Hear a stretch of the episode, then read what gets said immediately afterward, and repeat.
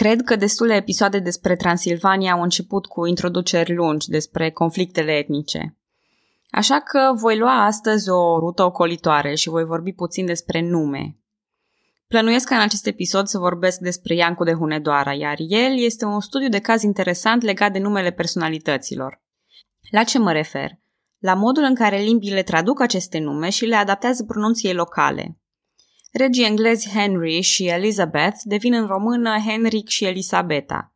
William devine Wilhelm, dar Richard și Edward rămân cam la fel.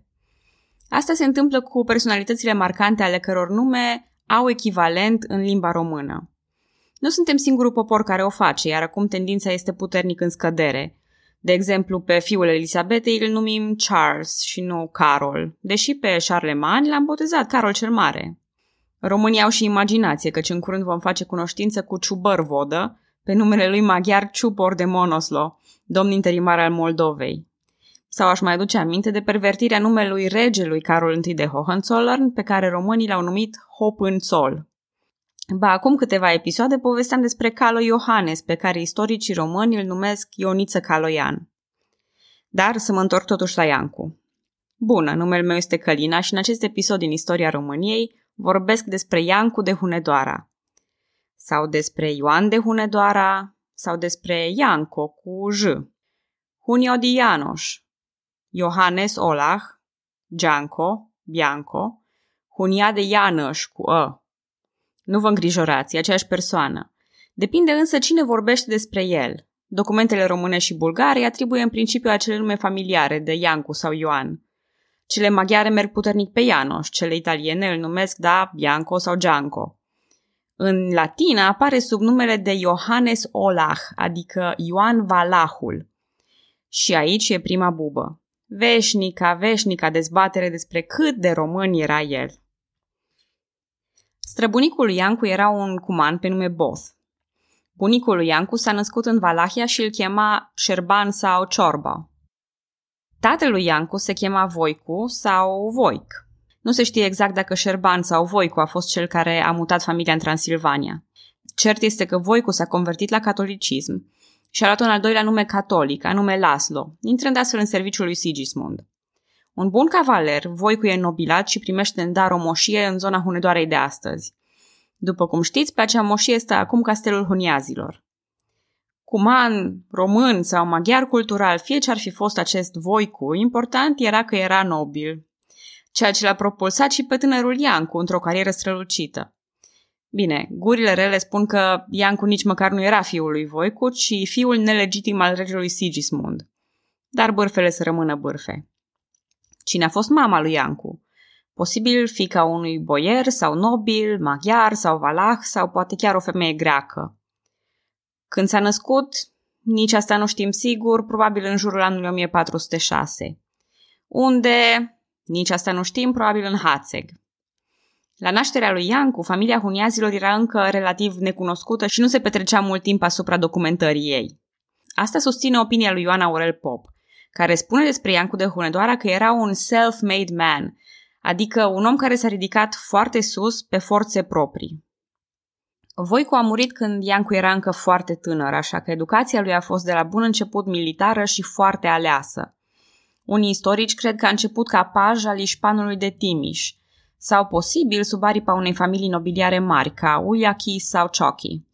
A petrecut o vreme și la curtea lui Ștefan Lazarevici, știți voi, prietenul nostru sârb, de care vă amintiți din episoadele anterioare. În 1429 s-a căsătorit cu Elisabeta Silaghi, care era de familie nobiliară bună.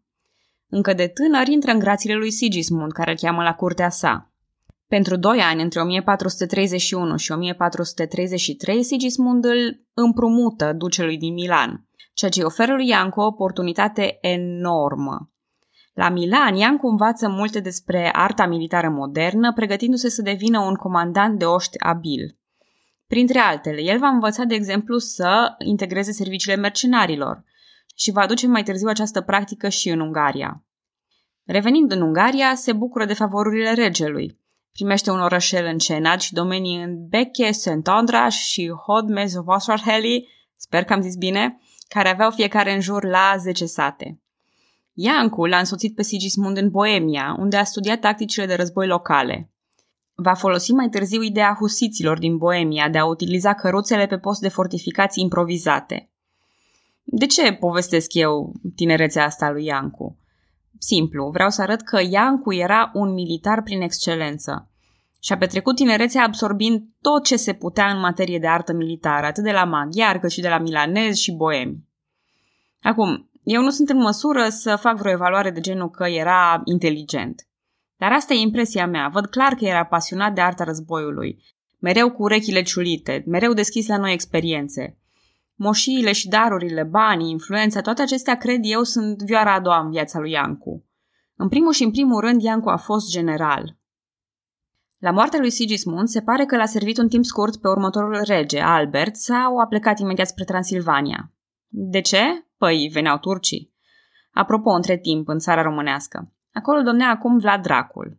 Nu vă îngrijorați că ajung să vorbesc cândva și despre el mai în detaliu. Momentan trebuie spus că poziția lui Vlad era precară. Serbia era supusă de otomani aproape în totalitate, iar Ungaria slăbită de moartea lui Sigismund, așa că Vlad plătea atunci tribut turcilor. Probabil speranța lui Vlad era că în căutarea gloriei turcii se vor îndrepta spre Ungaria și vor ocoli pur și simplu țara românească. Sultanul otoman Murad al II-lea, într-adevăr, decide să atace Transilvania, iar trupele lui Vlad Dracu chiar îl ajută. Zona Sibiului și Alba Iulia sunt predate de otomani și împreună cu valahii. În 1439 cade ultima fortăreață sârbă importantă. Un apel al regelui Albert către nobilimea maghiară se lasă cu rezultate slabe, pentru că armatele pur și simplu nu erau încă pregătite. Iancu e printre puținii care are și pregătirea și curajul necesar și se distinge în bătălii împotriva otomanilor. În schimb, Albert îl ridică pe Iancu la rangul de ban de Severin și le mai acordă huniazilor câteva domenii. La moartea lui Albert, coroana era revendicată de Vladislav al III-lea, pe care îl știți din episodul anterior că a și ajuns pe tron, dar și de fiul postum al lui Albert, Ladislau. Iancu, alături de Nicolau Suilachi, îl sprijină pe Vladislav în războiul civil care urmează. Cei doi partizani, Iancu și Nicolas, vor primi împreună titlul de voievoze de Transilvania și Ișpan de Temeș. Nu numai atât, dar Vladislav le dăruiește comanda unor fortărețe de pe Dunăre și multe, multe moșii. Nicolaus își va petrece majoritatea timpului la curtea regelui, dar Iancu rămâne aproape de Transilvania. Stinge rapid o revoltă a partizanilor lui Ladislau și după pacificarea Transilvaniei se concentrează pe apărarea granițelor. A intrat și în teritoriul otoman, aducând lupta pe terenul lor. Iancu deja intrase pe un val de câștiguri, efectiv. Bătălii, influență, pământuri, ce vreți voi. În 1442, 17.000 de soldați otomani, în mare parte achingii, atacă Transilvania. Luat prin surprindere și în inferioritate numerică, Iancu pierde bătălia de la Sântimbru. Eu personal trec relativ des prin Sântimbru și de fiecare dată prind un mare ambuteiaj pe șosea. Cred că zona mi-aduce un oarecare ghinion, așa cum i-a dus și lui Iancu. Apropo, dacă mă ascultă cineva din Sântimbru, e doar o glumă, sunt convinsă că sunteți minunați și că nu vă urmărește ghinionul. În fine, Iancu se retrage și se regrupează. Otomanii asediază atunci Sibiul, dar Iancu revine spectaculos și într-o manevră îndrăzneață îi învinge pe otomani. Ce a făcut atât de îndrăzneț? Și-a schimbat armura cu cea lui Simon Camonioi, un nobil din armata sa. Camonioi a atacat direct, iar turcii erau convinși că bărbatul care conducea trupele era însuși Iancu. Dar Iancu luase un contingent de cavalerie grea, a ocolit armata otomană și a atacat prin spate – a fost una dintre cele mai mari și mai impresionante victorii anti-otomanele lui Iancu. Sultanul dispune atunci ca nu 17.000, ci 70.000 de otomani să atace acum Transilvania. Iancu, deși era depășit numeric, întâmpină armata otomană pe teritoriul țării românești, lângă râul Ialomița. Armata lui Iancu era bine pregătită, de un profesionalism impecabil, având alături mercenari husiți, dar și țărani neprofesioniști, dar bine angrenați. El are un stil de comandă decisiv, curajos, inteligent, așa că, în ciuda dificultăților, va învinge și această a doua armată de otomani. Și câteodată sultanii otomani bat șaua să priceapă iapa. Domnul țării românești, Vlad Dracul, încasează el această înfrângere. E luat prizonier la otomani pentru că nu a fost de mare ajutor în bătăliile cu Iancu. Iancu de Hunedoara îl sprijină atunci la tronul Valahiei pe Basaraba al doilea, ceea ce va dura pentru scurt timp căci Vlad Dracul se va întoarce la tron, lăsându-i ca garanție la otomani pe fiii săi Vlad, viitorul Țepeș și Radul, viitorul Radu cel Frumos. Vlad va rupe această pace la un moment dat și, punându-și fi în mare pericol, îl va susține pe Iancu în 1444, după care iar se va întoarce la o pace otomană în 1446. Dar ajungem imediat și acolo. Între timp, în 1442-1444, Iancu se angajează în ceea ce istoria va numi campania cea lungă. Cu vreo 10.000 de mercenari angajați din propriul buzunar, trupe maghiare și aliați polonezi și moldoveni, el intră să elibereze Serbia din mâinile otomanilor. Și capturează într-adevăr cetățile Crușevac, Niș și Sofia. Vremea rece și aprovizionarea slabă îl împiedică să treacă prin Balcani spre Edirne, așa că se întorc la Belgrad. Rezultatul nu fusese unul spectaculos, au învins doar câteva contingente otomane mai reduse. Dar Europa creștină era încântată și a promis sprijin financiar și susținere militară pentru o nouă cruciadă. Câteva revolte locale din Balcani au și ele succes. În perioada aceea, renașterea ajunge în Ungaria, sub auspiciile umanistului Ion Vitez, un prieten foarte apropiat al lui Iancu. Fiind foarte ocupat în Anatolia, uh, cred că am mai spus că marile succese din Balcani au loc de obicei când otomanii nu vor să lupte pe două fronturi. Sultanul îi oferă termen de pace favorabil lui Vladislav. A propus că își retrage trupele din Serbia și un armistițiu pe 10 ani. Noul conducător al Serbiei autonome, cavalerul Durat Brankovic, îi este atât de recunoscător lui Iancu, încât și el îi dăruiește niște moșii în zona Șiriei de astăzi și se putea termina frumos. Între timp, sultanul Murad al II-lea pacificase Anatolia și renunțase la tron în favoarea fiului său, Mehmed al II-lea, care va primi mai târziu supranumele de Cuceritorul. Cardinalul catolic, Cezare Cesarini, îl presează pe Vladislav să atace din nou Imperiul Otoman, chiar dacă se nase pacea pe 10 ani. Ei se gândeau că un tânăr neexperimentat precum Mehmed nu avea cum să se opună prea mult. Lui Iancu îi se promite coroana Bulgariei, și se formează destul de rapid o coaliție între forțele maghiaro-poloneze și, cum se cade la o astfel de cruciadă, ajutor extern. Vlad Dracul îl trimite pe fiul său, Mircea al II-lea, în fruntea al șapte mii de soldați valahi. Rebelii bulgari se alătură cauzei care, cred ei, îi va elibera. Moldovenii, sârbii, venețienii și cavalerii papali s-au aliat și ei cauzei. Acum, pentru cei care deja cunoașteți renumele lui Mehmed al II-lea, știți că era un tip calculat, experimentat și rațional, chiar dacă uneori uh, sângeros. Pus în postura de a se lupta cu această forță cruciată imensă, el îl cheamă înapoi pe tatăl său din pensie, ca să zicem așa. Acțiunea aceasta lui Mehmed mi se pare foarte interesantă și știu, sigur că unii o vor privi ca lașitate, dar eu o privesc ca înțelepciune. Mehmed a avut capacitatea să-și recunoască lipsa de experiență, dar și să fie decisiv. Asta pentru că Murad nu voia să revină, preferând liniștea și pacea departe de vechile lupte. Iar atunci Mehmed îi scrie o scrisoare prin care își impune punctul de vedere. Și spune așa, Dacă tu ești sultanul, vino să-ți conduci armatele. Dacă eu sunt sultanul, eu îți poruncesc să vii să-mi conduci armatele mele și bineînțeles că Murad acceptă comanda și pornește spre Bulgaria în fruntea a 60.000 de soldați otomani. Iată, primul plan crucează dărnicit. Că armata otomană avea să fie condusă nu de tânărul imberb, ci de experimentatul său tată. A doua problemă pentru cruciați a fost navală. Flota venețiană trebuia să oprească transportul otomanilor din Anatolia spre Balcani. Dar italienii sunt mulți și aflați în rivalități acerbe – așa ca în bancul ăla cu scoțienii, care sunt cei mai mari amici ai scoțienilor. În ciuda eforturilor venețiene, rivalilor genovezi îi transportă pe turci să treacă Bosforul. Cruciații erau în Varna, prinși între Marea Neagră, lacul Varna, platoul Franga și Inamic. Cardinalul Cezarini propune atunci o retragere folosind flota creștină, pe care trebuiau să o și aștepte. Dar atunci Iancu ar fi zis următoarele. Să scăpăm e imposibil. Să ne predăm e de neimaginat. Mai bine luptăm cu mult curaj și ne onorăm armele. V-am spus eu că Iancu e general, nu glumă. Mă și mir că nu l-a botezat nimeni încă micul Belisarius. Sau o fac eu. Pe 10 noiembrie, Iancu poziționează 20.000 de cruciați sub formă de arc între Mare și platoul Franga.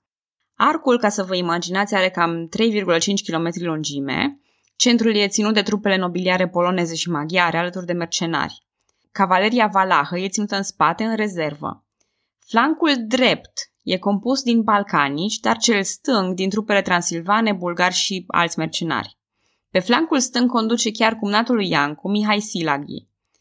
Totodată, în spatele lor și înspre lac, sunt carele fortificate ale husiților, care v-am promis că se vor întoarce ca strategie de fortificare ad hoc. Fiecare căruță din această fortificație improvizată era echipată cu bombarde, un fel de mic strămoș al tunului. Otomanii se dispun tot într-un arc, oarecum paralel cu trupele cruciate. Ienicerii sapă șanțuri de apărare și ridică palisade. Flancurile lor conțin spahii și achingii. Un avantaj important al otomanilor este terenul înalt, care oferă lui Murad posibilitatea de a urmări și dirija lupta, iar ienicerilor arcași și a unui contingent de spahii să se urce pe platoul Franca. Otomanii hărțuiesc flancul drept al cruciaților cu o șarjă de cavalerie ușoară. Într-adevăr, flancul drept era cel mai răzleț, să zicem așa, cel mai neprotejat, iar otomanii și-au ales o țintă foarte bună. Ripostând cu bombarde, cruciații îi opresc ușor pe otomani, dar amețiți de acest succes minor, intră pe contraatac și rup rândurile, înaintează haotic. Sunt ambuscați în lateral de spahii de care spuneam că s-au urcat pe platou, așa că aleg să se retragă prin spatele arcului cruciat înspre fortăreața Galata. Majoritatea sunt măcelăriți în mlaștina din apropierea lacului Varna, inclusiv cardinalul Cezarini. Banul Slavoniei și trupele sale ajung însă în spatele arcului, în zona căruțelor fortificate. Între timp, pe flancul stâng al cruciaților, otomanii încearcă aceeași manevră asupra lui Mihai Silaghi. Dar el nu cade atât de ușor în această capcană și păstrează rândurile ordonate. Otomanii se retrag și revin cu spahii odihniți.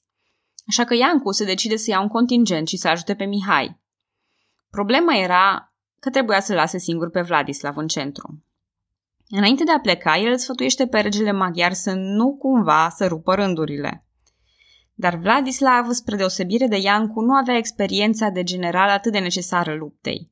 Ignorând complet sfatul lui Iancu, cât Iancu a fost plecat, Vladislav pornește cu 500 de cavaleri polonezi drept spre centrul lui Murad, cu intenția de a lua prin surprindere ienicerii și a lua prizonieri pe Murad. Ei, și aici, cruciada de la Nicopole, bine ai venit la cruciada de la Varna. Nu zic nu, atacul furibund al lui Vladislav aproape că a reușit, dar cuvântul cheie aici e aproape. În fața cortului lui Murad, calul lui Vladislav cade într-o capcană sau e înjunghiat de ieniceri, lăsându-l pe Vladislav într-o poziție precară atât de precară încât e imediat decapitat de un mercenar al otomanilor. Uite așa a dobândit Vladislav numele de Vladislav de la Varna, fiind ucis la Varna. Demoralizați, ceilalți cavaleri din contingentul său sunt înfrânți. Iancu se întoarce și încearcă din răsputeri să găsească capul sau corpul lui Vladislav, dar nu reușește. Așa că singurul lucru ce îi rămâne să facă e să-și retragă armatele. Fără disciplina rândurilor și demoralizați, cei rămași au fost înfrânți decisiv. Mii de cruciați au fost măcelăriți. Nici Murad nu era în mare formă. Se pare că abia după trei zile de numărat morții, Murad și-a dat seama că, într-adevăr, a câștigat lupta destul de, destul de radical. Iancu a fost capturat și reținut de Vlad Dracul, dar a fost eliberat curând. Fiul postum al regelui Albert, Ladislau al V-lea, la acea vreme avea patru ani, dar a fost pus totuși pe tron de dieta maghiară. Dieta a mai ales și câțiva guvernatori care se ocupe de reconstrucția internă și de consolidarea Ungariei în perioada dificilă care se părea că urmează. Printre ei era și Iancu de Hunedoara, care era responsabil pentru teritoriile de la estul Tisei. Deci măcar Iancu a căzut în picioare. Vlad Dracul a profitat și el, capturând citatea Giurgiu în 1445. Iancu nu renunță la cruciadă și încearcă să-l angreneze pe Vlad, dar Vlad, v-am spus, încheie pace cu otomanii.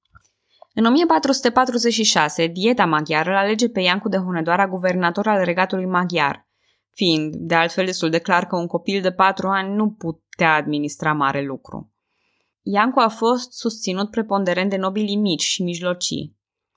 În ciuda eșecului de la Varna, Iancu era acum într-o poziție de putere imensă. Avea cam 800.000 de hectare de pământ și autoritate, cei drept limitată, de a acționa în numele regelui inclusiv de a dona și acorda pământuri. Mulți dintre banii săi aveau să financeze alte lupte anti-otomane. Propun să-l lăsăm pe Iancu de Hunedoara aici, aflat pe al doilea val al carierei sale. Dar faptele lui interesante nu s-au terminat nici pe departe, așa că vă aștept în episodul următor pentru a vorbi despre perioada de guvernare, ultima lui cruciadă și moștenirea importantă pe care o va lăsa în urmă. În ultima vreme, câțiva dintre voi m-au întrebat cum pot susține financiar podcastul. Pentru mine, cel mai important este să-mi oferiți sugestii, materiale interesante, să puneți întrebări, contribuind fără să scoateți un leu din buzunar. Dar pentru cei care insistă, dacă nu vă permiteți să-mi dăruiți o moșie întinsă, să ajung și eu măcar la statutul de mic nobil, puteți dona folosind instrucțiunile de pe site-ul podcastului istoriaromâniei.ro, asta e istoria-româniei.ro, pe Patreon sau Buy Me a Coffee.